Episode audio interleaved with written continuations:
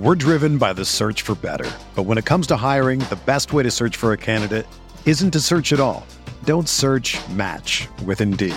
Indeed is your matching and hiring platform with over 350 million global monthly visitors, according to Indeed data, and a matching engine that helps you find quality candidates fast. Ditch the busy work. Use Indeed for scheduling, screening, and messaging so you can connect with candidates faster. Leveraging over 140 million qualifications and preferences every day, Indeed's matching engine is constantly learning from your preferences, so the more you use Indeed, the better it gets. Join more than 3.5 million businesses worldwide that use Indeed to hire great talent fast. And listeners of this show will get a $75 sponsored job credit to get your jobs more visibility at Indeed.com slash BlueWire. Just go to Indeed.com slash BlueWire right now and support our show by saying that you heard about Indeed on this podcast. That's Indeed.com slash BlueWire. Terms and conditions apply. Need to hire? You need Indeed. The podcast today with Tommy brought to you by My Bookie. Guys, if you're looking for a place to wager on these playoff games this weekend and you don't have a place, consider My Bookie. Use my promo code KevinDC and you'll get free money to play with. They'll match your deposit up to halfway, all the way up to $1,000. I've urged you before. First of all, if you haven't wagered before in sports, uh, you know, proceed with caution. It's not for everybody, but if you're looking for a place that you can trust, my bookie is that place. You're going to get fair lines, fair pricing, um, and you're going to get paid if you win. And the offer you can't beat. And what that means uh, when you use my promo code at Kevin DC, them matching your deposit halfway, is if you use, you know, a thousand dollars uh, as your deposit they'll give you an extra $500 to play with. If you uh, put in 500 bucks to start your account, they'll give you an extra $250 to play with. So mybookie.ag promo code Kevin DC. You don't want it, you don't need it, but you're gonna get it anyway. The Kevin Sheehan Show. Here's Kevin. All right, Tommy's here um, with me today, and I'm glad he is. You know, it's funny. I was um, I was putting together a list of things um, over the years that I've been right about when it comes to you know debating you on various things. Kirk Cousins, Colt McCoy. You know, you didn't debate me on Kawhi Leonard. I was just very right about that. Tiger Woods. We actually had a bet. I said he would win another major, and you said he'll never, you know, even come close. I just can't. I can't think for the life of me of what you've ever been right about. I just can't. I'm trying to think. Like I was trying to come up with a list of what's Tommy been right about over the years. I mean, I know you'll know the list. I just couldn't remember any. Well, I think we can start with what's going on right now. Oh, you think? You think? do, do, you, do you notice I never brought it up? oh, you were going to though, and I beat you to the punch. I beat you to the punch. Now, uh, inauguration day is still. Uh, what 13 days away so we'll, we'll see if they have to well look at i think i think the spirit of what I said no, no, no. has been proven. No, no, no, no, no. Oh I, yes. I'm going to give you I'm going to give you a lot of credit, you know, like I always do and I know you've been right about a lot of things over the years. I can't remember what they were, but I know you have been. Um, but I, I will tell you this that I did get no less than a dozen tweets because I started looking through Twitter actually this morning as I was doing the radio show. You you know, I like I loved these days when I did the show with somebody else, you specifically. Um, I don't love these days when I've got to be on from 6 to 9 a.m. by myself. I mean, I, I, you know, it's not that I wasn't excited about doing it or I wasn't, you know, um, interested in doing it. It's just much easier to do it with somebody else. So at the end of the show or during the show, I started looking through, you know, Twitter because on a sh- on a day like today, you get a lot of people, and I knew what was coming. By the way, Tommy, it was, oh, can you, d- dude? I didn't listen to you. I didn't tune in to hear you talk about world events or politics Yeah. or anything else. Just Yeah. stick to sports, you asshole. I know. You know, you get a lot of that. But whatever. Um, that's not really the issue. But I found a couple of tweets from yesterday. you really owe Tom an apology tomorrow to start the podcast. And I'm looking for him now because I got a lot of Twitter reaction to the show this morning as I'm going through it now. I can't even find them. But I'll paraphrase basically most of them that said, Tommy tried to tell you over the summer that Trump was not going to leave. Uh, be, he, he was going to have to be forcibly removed from the White House on Inauguration Day. You better apologize to him tomorrow morning. I'm not going to apologize to you because that hasn't happened yet. And whether Right. or not this was in the spirit of what you were discussing, the point was, I my comment to you was, oh, what? Like they're i- i- the the Bidens are going to be ready to move in, and he's going to say, I'm not leaving. Um, but and and that was sort of my spirit, my reaction. But you you were definitely on to the fact not that I really disputed this, um, that this guy is certifiable and anything was possible um, if he lost the election, which he did. He did lose the election, people. You see, that's you know, I don't know if people to- realize this. This is how you have to operate with this guy. This guy, I mean, what's normal is not in his parameter. It's it's not. He's not. He has no boundaries. He has he has no bound. Look, yeah, I mean, to people I know, I said this six days after he was elected in 2016. I know. Yeah. I mean, I said he's not. If he loses next time, he's not leaving. I said, I mean, because I mean, I've I've watched this guy over the years, and uh, I know his mentor. And if you want to know who Donald Trump is, study who Roy Cohn was, Right. a very famous Yes. uh, fixer and lawyer in New York uh, in the 50s and 60s. But uh, yeah, I mean, look, you don't owe me an apology for anything. I mean, I, I would have been happy to have been wrong. No, you. No, no, no. This is. Yes. No, no, oh, no. on this? Oh, stop it. You, now you're being No, no, no. disingenuous because you've been sending me articles over the last month or two months Well- about, you know, various columnists that have been writing he's not going to leave. And you just send these to me. So you haven't forgotten about this. You were so dismissive. No. You were. You were. Oh no! Come on. This is true. This is why people are reacting. No, no, no. I was dismissive. You were no doubt. so dismissive. I was dismissive. But I think That's why you did. I mean, you just didn't take it seriously. Well, because I didn't, because I said to you that day, what uh, he the, the Bidens are moving in after inauguration day, and he's just sitting in the White House saying, "I'm not leaving." But that's not taking it seriously. Okay.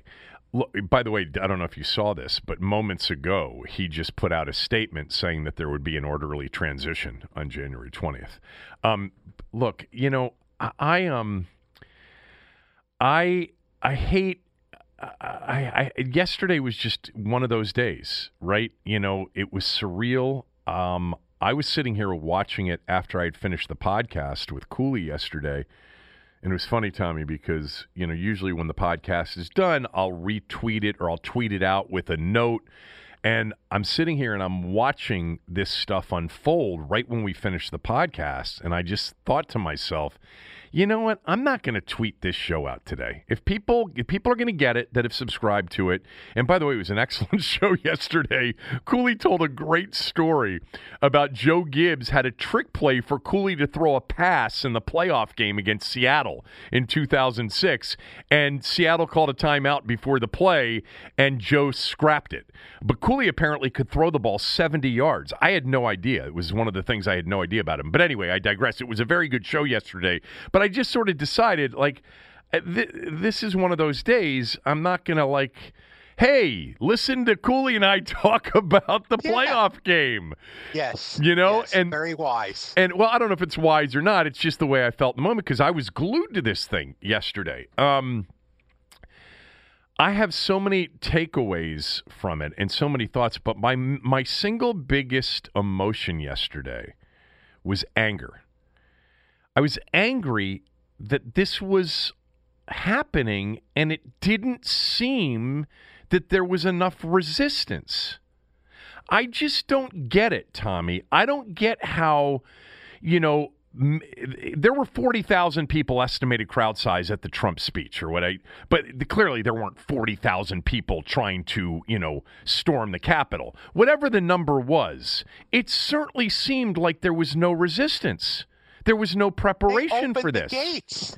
There, they opened the gates to let the crowd in. There are videos they of the help- barriers opening up and letting these Yes. people in.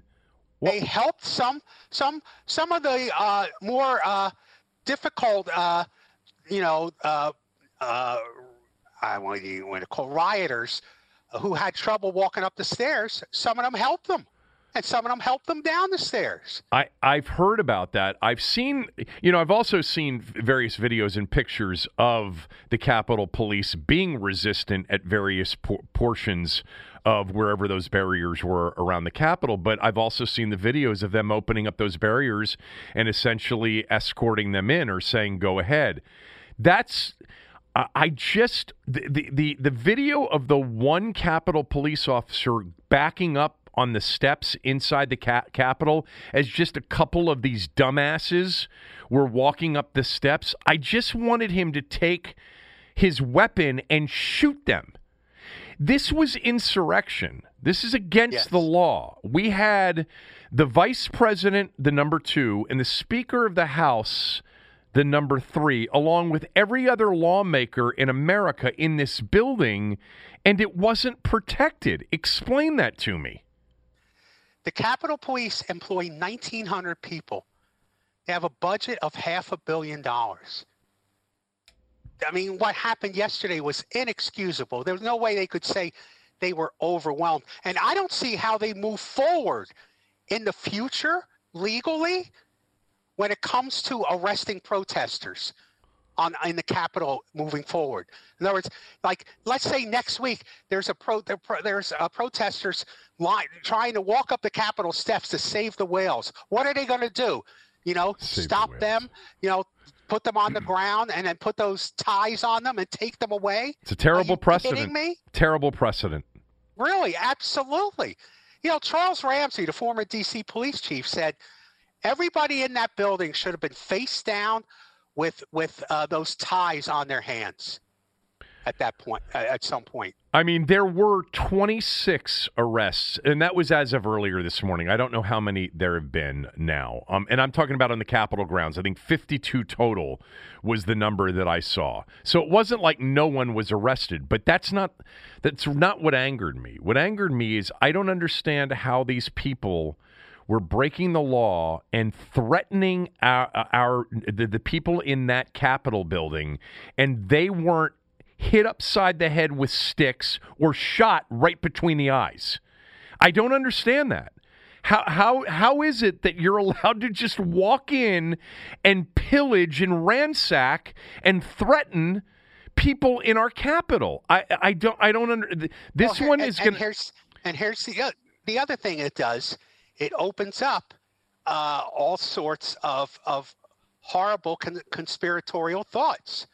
You know, how many sympathizers in the Capitol Police were with those people on those steps? How many privately sympathized with those people? I mean, this has been a big issue sporadically throughout the country. Law enforcement sympathizing with right wing terrorist groups. I mean, I don't want to make it out to be all cops are doing it, but there have been enough instances to raise questions, and this raises those questions. Look, you know, here's the remark. Here's the, the most depressing thing to me, and I thought about trying to do this, but it's overwhelming. Try to make a list.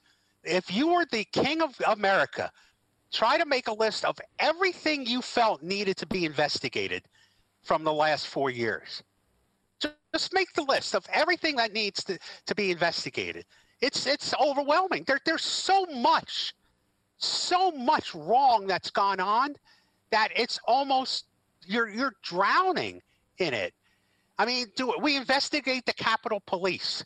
You know, uh, I mean that's just one of 20 things you could investigate yesterday. What happened to the curfew last night? The 6 p.m. curfew in the district. You know, I'm watching the news and there's there's uh, you know riot protesters, rioters, whatever you want to call Tommy. them, you know, on the streets. Yeah, but that's no different than June or July, Tommy. Uh, it's one of the things we talked about. I remember this. I, I said to you, what in God's name is going on? There was a curfew. Why isn't the curfew being enforced? Why? Well, they kept they kept moving them. They kept moving those crowds. They didn't. No, they I, did not I'm not just talking about that one night in question. I'm not talking about the church and the, the National Guard. There were multiple protests where where there were curfews in this city and in other cities, and and these curfews were, were bogus. They were never followed, and and you know a hundred percent that. It, the- to, to consider and to question what the motivation of the the the of law enforcement was yesterday. But we've seen this. This wasn't new yesterday. The extremes on both sides are awful. We we had people getting away with mayhem in June and July. I know. I'm not talking about storming the Capitol, okay? But we had people basically being handed water bottles and, and juice boxes and goldfish from people during some of those moments in June and July. The whole thing is just so. I but yesterday was different because yesterday this is this is the this is the the capital of the United States. How can you not protect that? I I don't how can and, and it, it is it is a little bit of a precedent setting you know situation you know the video of people just walking by you know law enforcement capitol police whatever and uh, on their way to pillaging ransacking and, and ravaging the insides of a very sacred building and chamber and, and by the way, completely lost on these morons, right? That the people inside that they were terrifying were many of them were actually in there arguing on their behalf on what they believed. You know, they're so intellectually limited, these people. That was the one thing that was noticeable to me as well. These people are truly stupid. I mean, this was not look, this was a sad day. It was a tragic day. It was a disturbing day. Um, I never thought, as I was sitting there being very angered by the lack of just a beatdown of these MFers, I never thought, Tommy, honestly, that the government was on the verge of being overthrown. I mean, I was looking at these people saying the, the chance that they're going to overthrow our democracy today isn't very great. It's not very high.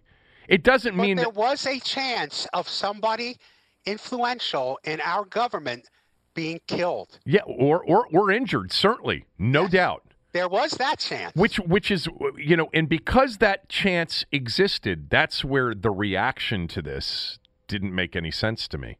And there there will be investigations as to what went wrong and why you know th- th- they were allowed to get away with this. Um, but that to me, I think more than anything in watching that, I probably, as I sat here by myself and watched it in my studio and then went home and watched it with two of my sons who were home watching this, I just, every time I saw this, I'm like, beat the living shit out of that dude. Shoot him. Are you serious? What are you. I get it. I get it. I I, I, I- agree with you. The, the response was, I mean, you know, it's it's hard to separate your anger between the rioters and then the response to the rioters. Yesterday, It's- that's it- true. I mean, it's really hard to separate your anger. I mean, that's what's so that's what's so sad. That's what's so troubling. You know, I'd like to say to people that uh, younger people that you know I lived through a time where we did not have where where every member of the who worked for the White House went to jail, except for the president of the United States who had to resign. And you had a president and a vice president, neither one of whom were elected at, at, at one point. But there was no there was no coup. You know, government continued in an orderly fashion.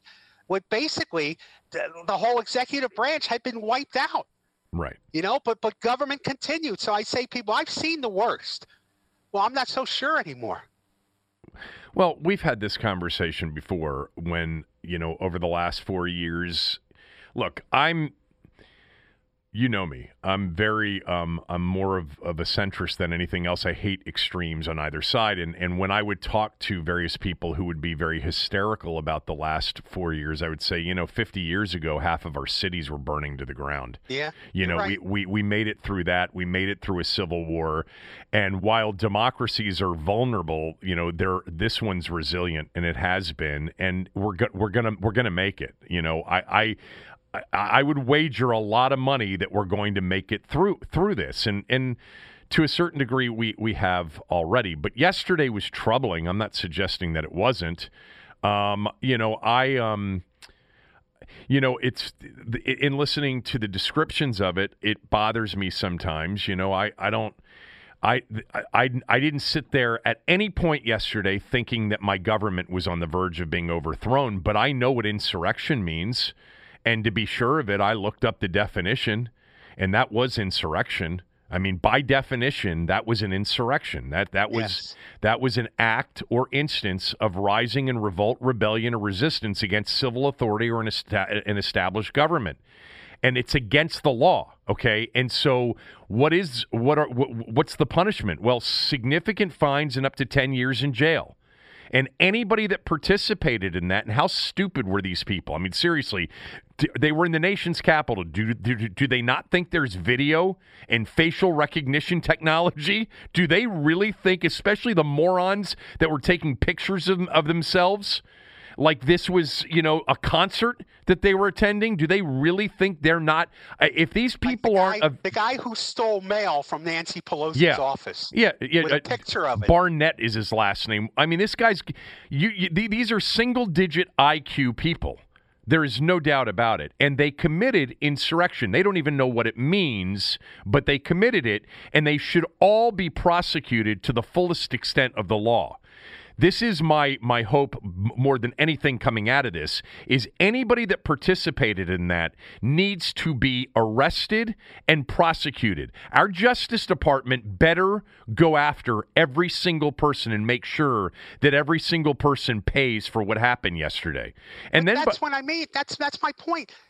The Justice Department, the new the new administration is is going. Is, there's going to be a sentiment that they can't, and I know I'm not putting this in that category, but there's going to be a sentiment that they can't get bogged down in looking back at what happened. There will be a segment of the population, and I'm part of it to some extent, that's going to demand investigations over certain behaviors that have taken place. And uh, this is something different per se, but my point is the Justice Department is going to be so overwhelmed so overwhelmed with so much to clean up. Well, no, this is and, the easy one though. You, this, I know. You're this, right. You don't this sweep. Is, this, th- this one doesn't get swept to the back to say, "Oh, we can get to that in 2023." This has to be dealt with starting last night. Every and the FBI is already, you know, putting yeah, out. I read that. You know, putting out, They're you know, phone numbers for help. Yeah, these people, uh, these people need people. to be locked up. I mean, they need to be locked up. There has to be a deterrent to this because to your earlier point, and I feel the same way, there was a very dangerous precedent set. You know, and and by the way, again, and I I hate the extremes on both sides. I think there were incredibly dangerous precedents set back in May when a Minneapolis mayor and a Seattle mayor and a Portland mayor allowed people to torch police precincts and told police to leave and turn tail and run and allow the people carrying torches to burn it to the ground. That's a terrible precedent. And yesterday was a terrible precedent that, that people could watch and say, oh, I can walk right into to the nation's capital, right into the Capitol building and do whatever the fuck I want to do. You that that has to be knocked down. And I'll tell you what, you know, um, somebody sent me, Neil sent me he said they didn't do anything because they didn't want another Waco, which inspired Timothy McVeigh. The whole the whole Ruby Ridge thing. And and Ruby yeah. Ridge thing. And and I'm like, wait a minute. First of all, this isn't freaking, you know, Waco and a cult. You know, this is our nation's capital that had to be defended at all costs. And if somebody got shot right between the eyes as they were protecting the vice president and the speaker of the House and every lawmaker in that building because that person was threatening and, by the way, had a weapon because some people did have knives or sticks that were sharp or whatever. Uh, it, it, was that really going to inspire the next Timothy McVeigh? The Waco. I agree with you. But but you said something that I, I wanted to touch on here. What? If I can. Uh, you know, this is an opinion. It's not I can prove, but I want to get it out. And there's something I've maintained all along in the years I've watched the, the, the Trump movement unfold. this is a cult. I mean, that's what it is. It's a Trump. There's no other politician that people would get this worked up about. No one's going to storm the Capitol for Ted Cruz or anything like that. This is literally a cult. If if Donald Trump stood on the Capitol steps yesterday with and, and passed out cups of spiked Kool-Aid, how many people do you think would have drank it? Enough. Enough for it to be disturbing. So Yeah. this is a cult. Well, but you know, um, the the problem that I have with that is I don't think it's fair to paint every Trump supporter with that brush because they're not all the same. You Fair know, has nothing to do with it at this point. what'd you say? Fair has nothing to do with it Uh, at this point. It, it doesn't matter. Let me let me let me get out what I'm going to say because uh, I I want to make sure that those that heard you say that every single Trump supporter is a cult member. No, I, I, I, I, okay. I didn't, I didn't say that. I said the people on those steps yesterday. That those, those were cult members. You know what? I think it was a combination of what it's been a lot of the times when we've seen this over the last year. It's a combination of people who are cultish and cult members, if you want to describe them, and a lot of opportunists.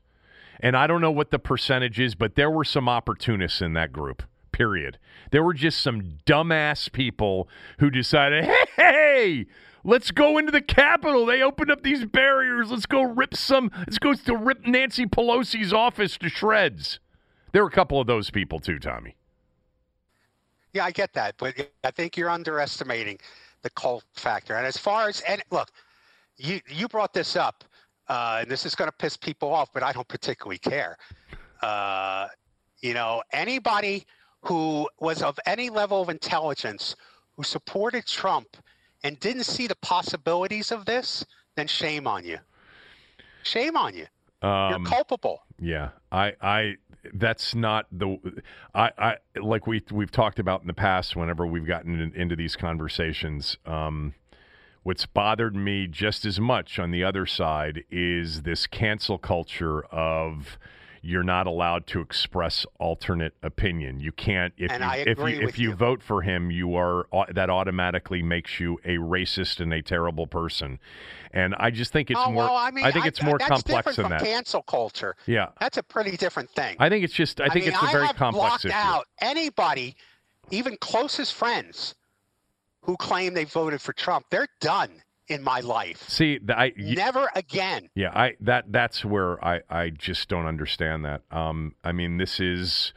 You know, it- pe- you're you're a It's journalist for, politics, for Kevin. crying uh, out loud. not. This is not politics. Well, it is, but but you don't know No, that because for a lot of people it is. A lot of people hate him, Well, then- then- but voted for his need to wake policies, and you and and you and you will cancel them from their lives. People have lost relationships and jobs because of this, and I think that's wrong. I think that's what the- Well, that's a def that's Any, the definition of cancel culture. anybody in my life who who was any of my and I had one guy who was a very close friend. Done. yeah. Over. Well, God knows you don't want to get on your list. Um, the, the By, by the way, I, I missed a lot of this yesterday. I mean, I caught up with it in the afternoon. why? Oh, oh, I know why. You texted me why. Yeah. Tell everybody. okay. I was bike riding yesterday. Jesus God. Did it have training wheels on it? Well, let me finish. hmm Now, let me just say that I, I, I had forgotten this, but I remembered it yesterday. That the idea of bike riding is a lot more fun than the actual bike riding. That's true. I do agree with you on that. I think it's, yes. And it to be in order to to say that we present an honest podcast, uh, I'm going to reveal something that I know I'm going I'm going to pay the price for. Michael Scott, you fell off the bike. No, no, no, no. But this is related to that. Uh, we rented adult tricycles. What? I don't even know what that bikes. means. What's an adult It's a, tri- tricycle? it's a tricycle for adults. It's Google three it. wheels? Yes. Oh, come on. No, I did. I- I'm pulling up did. a picture of what an adult tricycle looks like. Three. I mean, I know. Oh, I know, my- I know. That's not even biking. Did I it have know. a motor on it? No, it did not have a motor on it, which I might want to point out. Those things are heavy. Those, those, you know, when you add another wheel, those things are heavy. There's no gears on them, so it was a pre- it was it, it was a pretty tough ride. But there, there's there's a like I don't I haven't ridden a bike in 30 years, and I was a decent bike rider. I used to ride a bike all the time when I was young, okay, like great. most kids. Great. But uh, Decent bike rider. but there's a fear factor uh-huh. of falling, and when you break a bone at my age, Sonny, which is right around the corner from you, A okay, little ways to go. it the, the healing is much longer, and so we opted for adult tricycles. So I rode a three wheel bike yesterday. Um. Oh my God, I'm looking at pictures of these. I have I have seen these. Um. Okay. On the Capitol Crescent Trail. I mean, and and uh, by the way, these are very low to the ground, aren't they? not very low. No, no, no, no. They're Okay. they're average size, you know. But uh, like when you're going up hills, you can't stand up. I mean, So there's not a lot of hills. so how long of a it- bike ride did here. you go on? Well, we did uh, four, four miles in, four miles back. Okay. Was it mostly flat ground or were there hills? Yeah, well, it's Florida. It's all flat yeah. ground. Right. But flat ground, all it takes is a little incline when you're trying to wheel one of these suckers up there to to to wipe you out, you know. And uh, we rode about four miles. We stopped and had burgers and beer, and uh, we turned around and, and When you you drove, how many beers did you have before you got back onto your tricycle there, sport? Well, I only had two because I Oh. figured I, I'd never I'd never be able to get the bike back if, if I kept drinking. Uh, Could have had somebody we- come pick it up for you. Yeah, yeah, that wouldn't that wouldn't be beyond me. yeah. Uh, so uh, I did. I, I rode a tricycle. It was it was a surrender to my age, and it, it, I'd probably be another thirty years, hopefully, till I ride another, go bike riding again. Should this be the title of the show today? Thom's adult tricycle. um, you know, Do you ride bikes? so I was just going to tell you that I almost purchased a bike early on in the pandemic. and I just thought, God, you know what? I just want to be outside. I don't want to be inside. I want reasons to go outside. When the kids were younger, there were a lot of bikes in the house, and I had a bike. And, you know, we did a lot of, because the Capitol Crescent Trail was not only right uh, very close to our last house when the kids were much younger, but it's very close to our house of our of the last 14 years as well. 15 years now, actually. Um, and you know the Capitol Crescent Trail is a great you know bike trail and walking and running trail. You know, I you, you get onto it we're near where I live, which is just over the DC line in, into Bethesda. For those of you know, that know like the Massachusetts Avenue corridor, I live in that general area. So you can jump on and you can you know ride down to Georgetown, which is more of a downhill ride and an easy ride, and then coming back tends to be a little bit you know more difficult if you're tired, and you can take that all the way into Bethesda. And actually, you know, the extension of the Capitol Crescent Trail, which at one point, and I've not been on it in a long time, but you could basically take it till to Silver Spring, and you know, I want to say that it was probably. I don't know, 10, 11 miles from Bethesda to Georgetown. What we would do when the kids were younger is we would ride into Bethesda. We'd get bagels like on a Saturday morning, and then we'd get on the bikes and ride all the way down to Georgetown. And by the way, then get off the trail and ride around on the mall, which was always great. Not so great anymore, um, you know, but um, it was always great. And then we would ride back. And I can remember when some of the boys were really young, it was, you know, it was dreadful riding back when they were super tired. But I'd push them. Uh, but I, I, I don't love biking. I, I I never have, but I almost purchased a bike at the beginning of the pandemic. I'm glad I didn't because I don't think I would have used it much. I don't think I would have used it much. Well, you know what I did see a lot of, and I've read about these before. Motorized bikes now Yeah, are a big thing. I I No, understand. this was- yeah. I, I did not have a motorized bike, but they looked pretty good yesterday when people were passing us on their motorized bikes. You know, um, I, we were in um, we were in Amsterdam two summers ago. I forget if it's two summers ago or three summers ago now. And Amsterdam, by the way, is one of my favorite cities. Not for the reasons that most people would think, you know, for the weed and the hookers and the you know the red light district and all that. It's just a beautiful, beautiful city. I love that city, and it is one of the you know top biking cities. Like everybody's on a bike. There just aren't that many cars, and so we biked everywhere. But man, that's that's not just biking. I mean, you're biking in like, you know, rush hour traffic biking every day on, on roads and following signals and traffic signals and you, you know, weaving in and out of lanes and and and you know, people it's it's the way they they it's the way they travel. It's the in in a lot of, yeah. of, of cities in this country, you know, especially out west, and you know, I know Vancouver. I think in particular, massive number of bikes. And remember a couple of years ago, Tommy, that DC started creating those bike lanes, and they were going to eliminate some of the car lanes. And I think they did that. Many more people bike now than they ever did. Yes, and they do. Obviously, it's you know phenomenal for the environment, and it's also really good to stay in shape. Um, some of the um, some of the weekend biking clubs that you will uh, see, um, these people are aggressive, man. They are aggressive. I'm not going to go down this path because I did it with Tony about 10 years ago, and it turned into a whole big thing where Lance Armstrong had to call into the show. Do you remember that?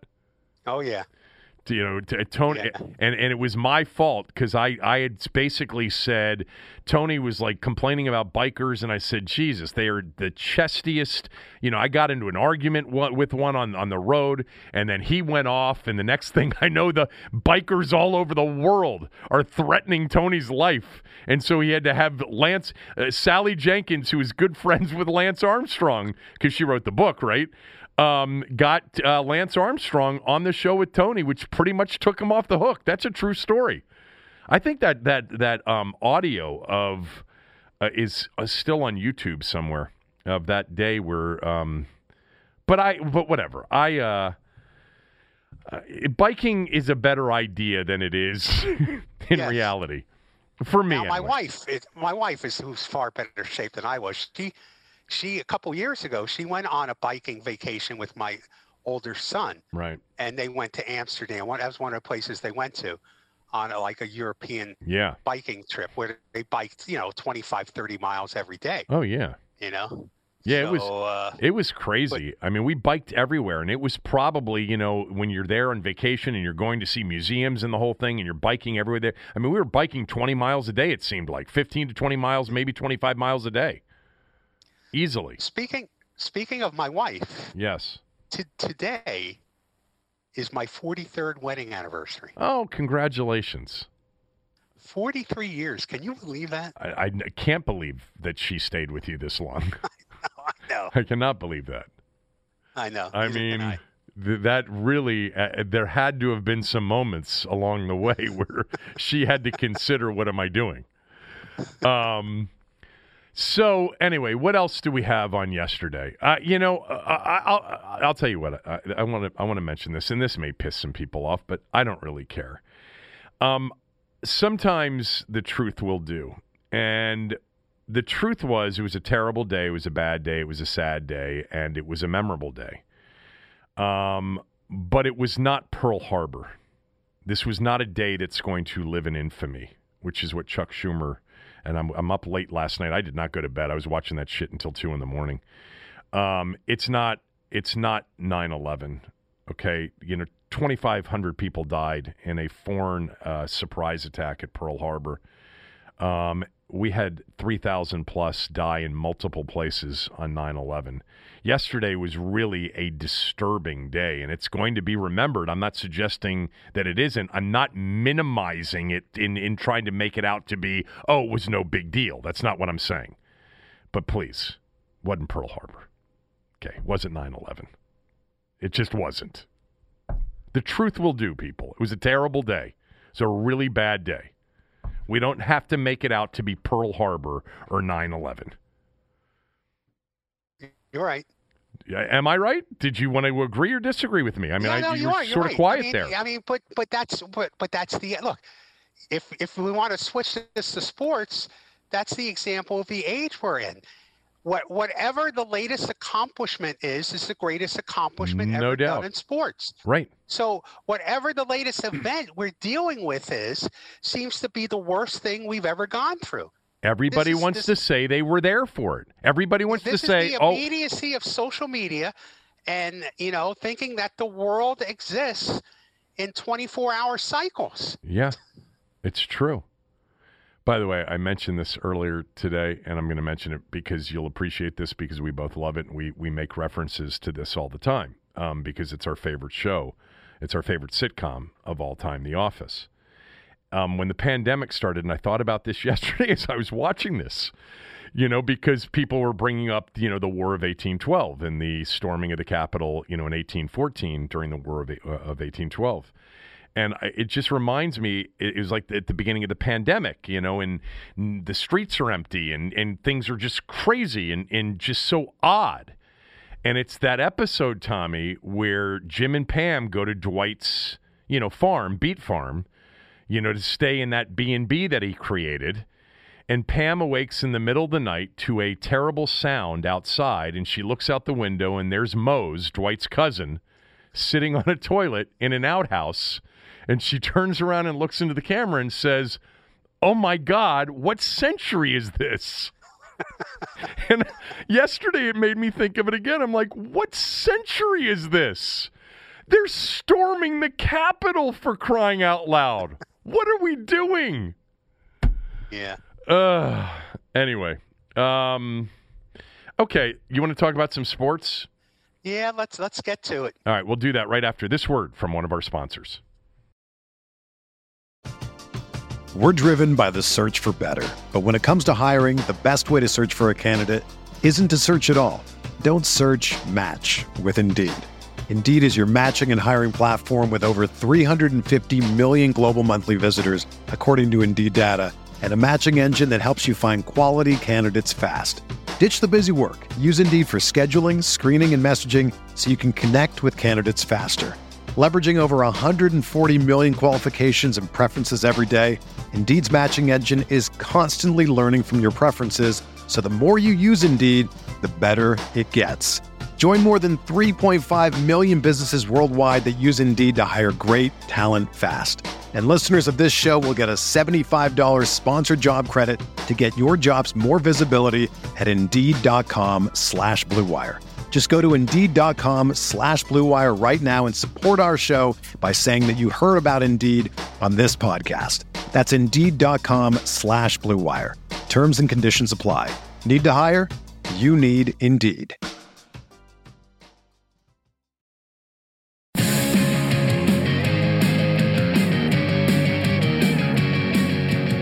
Tommy, I kicked off the, the, the show this morning um, telling people, you know, that when the show is over, and you and I did a show together for seven and a half years, as many of you know, on 980, um, you know, we, we begin planning for the next day's show. And that, you know, we you and I the way we did it is we would sit in my office and we wouldn't sit in your office because I didn't like to sit there in in a shrine built to your to, to Thom with all the pictures and I all know you always felt intimidated. all of the awards. I mean, my God, it was really quite uh, insufferable. To, know, I didn't even bring in all my awards. I'm sure you didn't. Um, there wasn't enough room for it, but you had shit stacked on top of each other. Um, anyway, um, we would sit there and we would, you know, sketch out the next day's show, and then there w- there would be days where um, we would say, "Oh God, w- do we have enough?" And then we would look at each other, and you would say many times, "We can leave. The Redskins will do something stupid before the end of the day." And it's true. And how many times did they come through for us? Many oh, times. Oh yeah. But the point of bringing up the story is that, you know, yesterday's one of those days. It's like, you know, we got a playoff game Saturday night. I mean, this is the first time in five years, and we got a playoff game. So I had this show planned out. I mean, I had every every segment ready to go. There were no holes for the show this morning, and then you know, all hell breaks loose. And Yeah. and then, by the way, because we're going to move it to sports, Bradley Beal last night.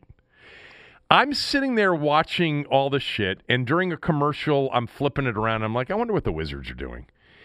And he had 32 points at halftime against the 76ers. Are you familiar with what Bradley Beal did last night? 60 points. Okay. He had 57 at the end of the third quarter. He scored 25 in the third quarter, and he had 57 points. Can I ask you a question? Yes. Did they win? No, they didn't win the game. Um, they cut it. They, they actually took the lead after being down 26 against, right now, I think Philly's the best team in the Eastern Conference, record wise. I think that's true. Um, I think they're like seven and one or something like that. Yeah, and the Wizards had won two in a row, and they came back and they took the lead. But you know, at that point, you know, just looking for a bit of a diversion from from the long day of of, of going from one network to the other, um, and following this this story, I stuck with the second half of the game and into the fourth quarter. And Beal took a rest at the beginning of the fourth quarter, and then he came back into the game. And if you were watching that, there was no chance, given the fact that there was no defense being played by either team. The Wizards are a horrible defensive team. I mean, horrible. But I was really thinking, my God, Beal's going to go for 70 plus. Like he's got 57. It's he's going to get a little rest. He's going to come in with about 9 minutes to go, 8 minutes to go in the game, and he's going to get another 15 to 17 points. I mean, this, guy's going for 70 plus except he didn't. He only had three points in the fourth quarter. And so he tied Gilbert Arenas' all time mark of 60. Gil had that 60 point game against Kobe Bryant in Los Angeles in an overtime win 14 years ago, actually. And Beal tied Arenas' mark and didn't beat it, which was just insane because in he had 57 and it just seemed like he could name his number but he really ran out of gas, and then they really were all over him, to, especially when the Wizards got back into the game. If the Wizards were down like by double digits the rest of the way, he probably would have scored 70. But because they tightened up the game and actually took the lead, Philadelphia really, you know, bared down defensively. But he, I'll net it out with this. He went to the free throw line with 59. He had only had two points in the fourth quarter. With four seconds to go, with two free throws and a chance to set the franchise mark if he made both, and he would have finished with 61. He made the first one to tie Arenas' mark with 60.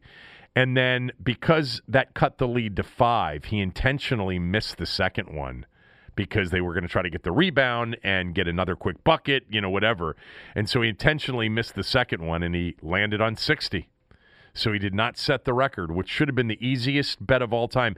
The over under for him on points in the fourth quarter was probably 18, and he had three. Wow. Um, Boys and girls, before we move on, I might want to point out uh, that Wilt Chamberlain scored 60 points in a game or more 32 times in his yeah. career. Yeah. yeah, I mean th- those those yeah. his stats are the ones we've said this before. And, and when people bring up, well, he didn't play against anybody. I did the research. He played over his career against 14 Hall of Fame centers. Is it 14? Yes. um, that's the one. You know, that's the the player in any sport where if you go into, you know, his year by year statistics, they don't look like anybody else's in the history of no. his sport. No. They just don't. I mean, you, you don't have anybody that um, averaged 50 and 25. I mean, we're not talking about averaging 35 and 20. Wilt Chamberlain averaged 50.4 points a game and 25.7 rebounds a game in one season. and he played all the time. I mean, he led the league in minutes played every single year almost. Do you know what was surprising to me when they posted the list of the all-time Wizards bullets um, scoring? You know, Gil Gil had the record, and then there was um, uh, there was Beal, um, you know, uh, tying it last night. And they put up uh, the screen, and I'm gonna have to find it now because I don't remember uh, everybody. But I think, I think um, some of the uh, Baltimore players. I think Gus Johnson, I think, is on that list. Uh, I think Monroe is actually on the list, which actually surprised me. Phil Chenier was on the list. He had a 53 point game. Um, Beal's on the list. Beal had 55. He had over 50 twice last year. But you know who was not on the list? Elvin Hayes. Like that El- is surprising. Elvin Hayes was one of the most prolific scorers in NBA history. And you know, in in in in an era that they didn't play, you know, look, they played defense, but then there was a period in the '70s where they didn't play a lot of defense, and then the 80s, it sort of came back and what, whatever. Um, I'm looking for the Wizards all time. Um, I, I, can't believe that somebody didn't post it with the. Uh, with uh, with the Beal. Is Jeff Malone stuff. on that list anywhere? No, I don't think he ever. He may not have had a 50 point. Elvin Hayes had a 50 point game, but it, it didn't put him in the top five of all time. Um, leaders, season leaders. Let me just see minutes played points in a game. Can I find this one? I can't find this right now. Whatever. The bottom line is Elvin Hayes, I think his career high was 50, and he had it in a playoff game, Tommy, I think, against Bob McAdoo and the Buffalo Braves. Or maybe McAdoo had 50 and Elvin Hayes had 48 in the same game or something like that. But um, Elvin Hayes is one of the greatest players in the history of the game. I think I think he's always very underrated on the list of the greatest power forwards of all time. Um, but uh, but he was not on the, the list of the all time single game scoring games in franchise history. Chenier was. Chenier had 53 in a game. Uh, he could score, man. He could shoot it too. Yeah. All right. Um, get to uh, a, a, conversation about the playoff game on Saturday night right after this word from one of our sponsors. The best way to learn a language? Immersion. Living where the language is spoken and using it every day. But if that's not in the cards this year, you can still learn a language the second best way, and that's with Babbel. Be a better you in 2024 with Babbel, the science-backed language learning app that actually works. Don't pay hundreds of dollars for private tutors or waste hours on apps that don't really help you speak the language. Babbel's quick 10-minute lessons are handcrafted by over 200 language experts and help you start speaking a new language in as little as 3 weeks. Babbel's designed by real people for real conversations, and their tips and tools are approachable, accessible, rooted in real-life situations and delivered with conversation-based teaching so you're ready to practice what you've learned in the real world. Here's a special limited time deal for our listeners. Right now, get up to 60% off your Babbel subscription at babbel.com slash bluewire. That's 60% off at babbel.com slash bluewire, spelled B-A-B-B-E-L dot com slash bluewire. Rules and restrictions apply.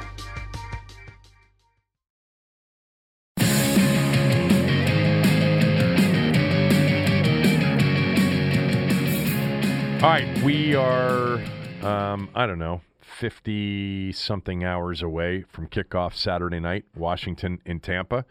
And I'm going to ask you the question that I asked Cooley yesterday. Um, and I'm not going to give you my answer until after you give me your answer.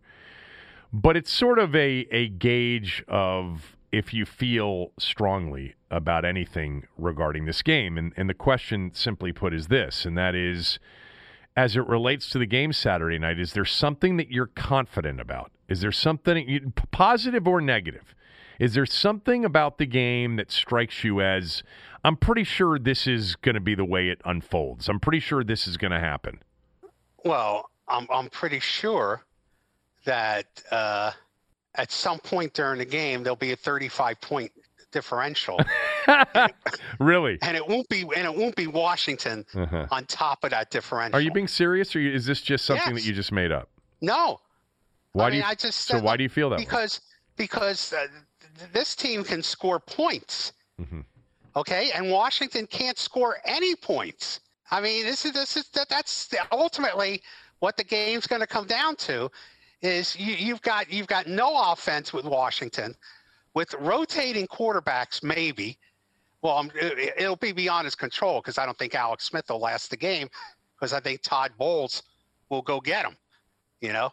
And so, I mean, at some point you'll see the Heinicke boy uh, in in the game.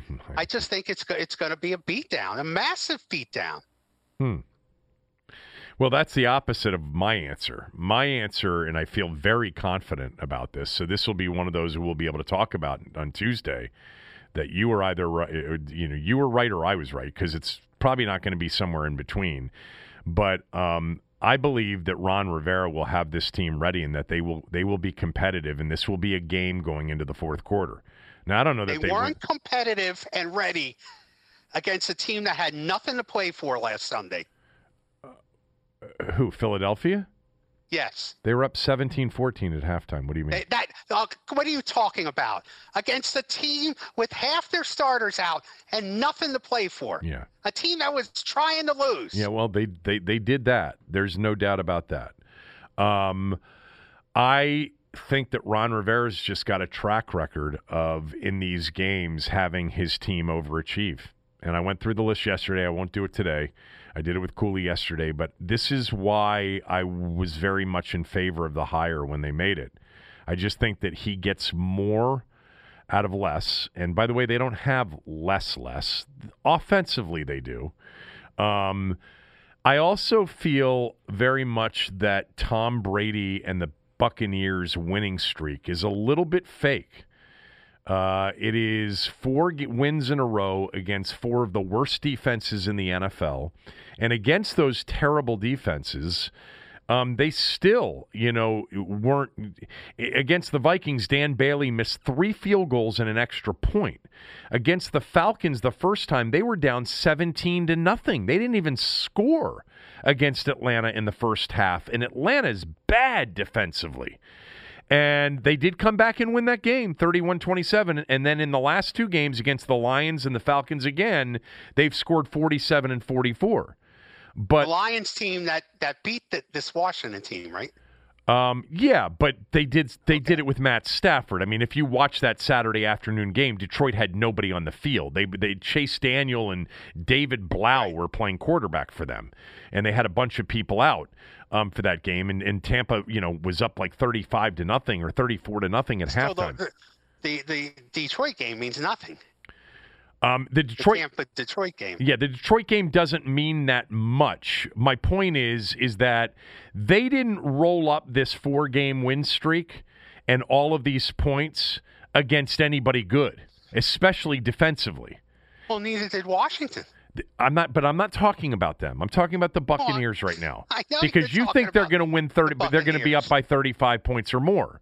And what I'm Yes. telling you is that every every good defensive team Tampa Bay played this year, they lost to. Every single one. The Rams, the Saints twice, and the Bears. And this will be by far and away the best defensive team they have played since they lost to the Rams a month and a half ago. And I want to point out to you that except for the Bears, those other three games you were playing high-powered offenses. Um, you were not playing a high powered offense in the Rams. They are not a high powered offense at all this year.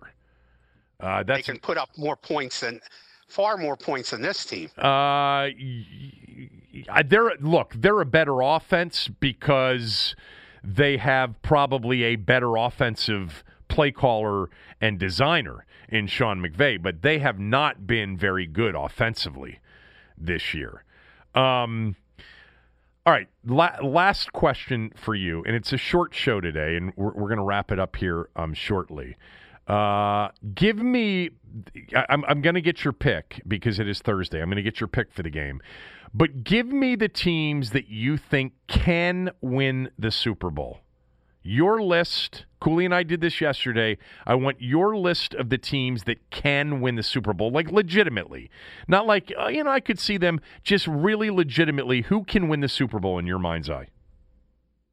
The Chiefs, the Ravens, uh, the Packers, the Seahawks. Okay. That's it. Um, so you left out the you you gave me the number ones in each conference, the Chiefs and the Packers, and the, you, then you gave me the Ravens and Seattle. So you don't think Buffalo can win the Super Bowl? No, Okay, uh, that's a pretty good I, list. I think it, I think playoff experience counts, and they don't have they don't have any, right? Well, they no, they lost a playoff game last year. They blew that Yeah. lead and lost to Houston in the wild card round. That's that's what happened last year. I, I that's a good list. I, it's funny about Seattle. I just for whatever reason I understand what their capability is with the quarterback and with DK Metcalf and with Tyler Lockett and with some of their backs. For whatever reason though, every time I watch them play, they're just unimpressive. They're unimpressive. Well, they weren't impressive against Washington. No, they weren't. No, they, they weren't. They were not. Um, yeah, I, I, think I think the the Ravens were on my list uh, too. They were on my list. I, I you know everybody says about Lamar Jackson and the Ravens in particular is if they get behind they can't win. Well, maybe they won't get behind. As you know, it's very possible that the Ravens won't you know get behind by two scores. They're they're a very good front running team and they had 400 yards in one game in an NFL game on the ground last week. All right, uh, Tommy's prediction. He's already told you pretty much what he's confident about, but we'll get the score and maybe a footnote uh, from him right after this final word from one of our sponsors. When you need mealtime inspiration, it's worth shopping Kroger, where you'll find over 30,000 mouthwatering choices that excite your inner foodie. And no matter what tasty choice you make, you'll enjoy our everyday low prices, plus extra ways to save, like digital coupons worth over $600 each week. You can also save up to $1 off per gallon at the pump with fuel points. More savings and more inspiring flavors make shopping Kroger worth it every time. Kroger, fresh for everyone. Fuel restrictions apply.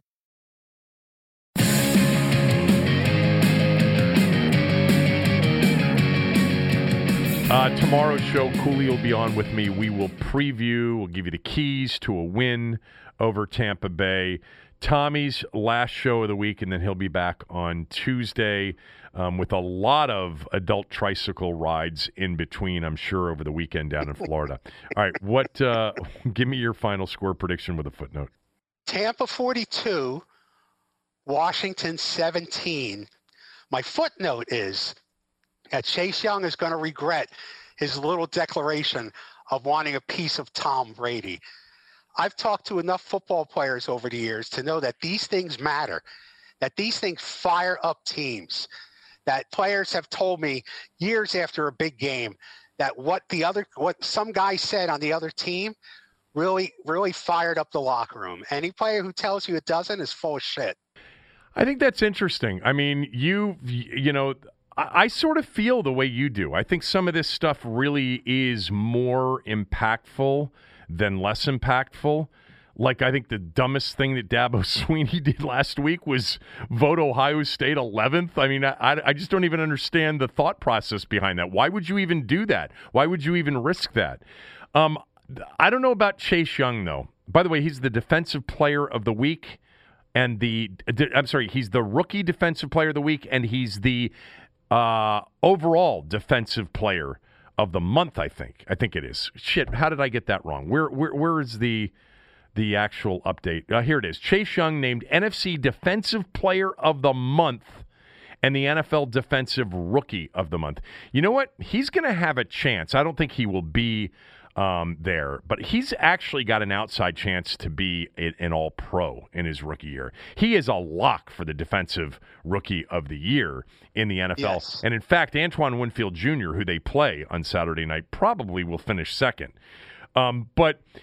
Uh, I'll tell you what, Brady is one of those guys that he he will look for something, right? And then he yes. will he will punish you if he gets the chance to. So. And he has the weapons to do it. Exactly. Um, all right, 42 17. Not a surprise that Tommy picked the other team by a lot. Uh, enjoy your weekend. Stay, uh, be, be careful on that thing. Um, okay. and we'll talk on Tuesday. Okay, boss. All right, back tomorrow with Cooley.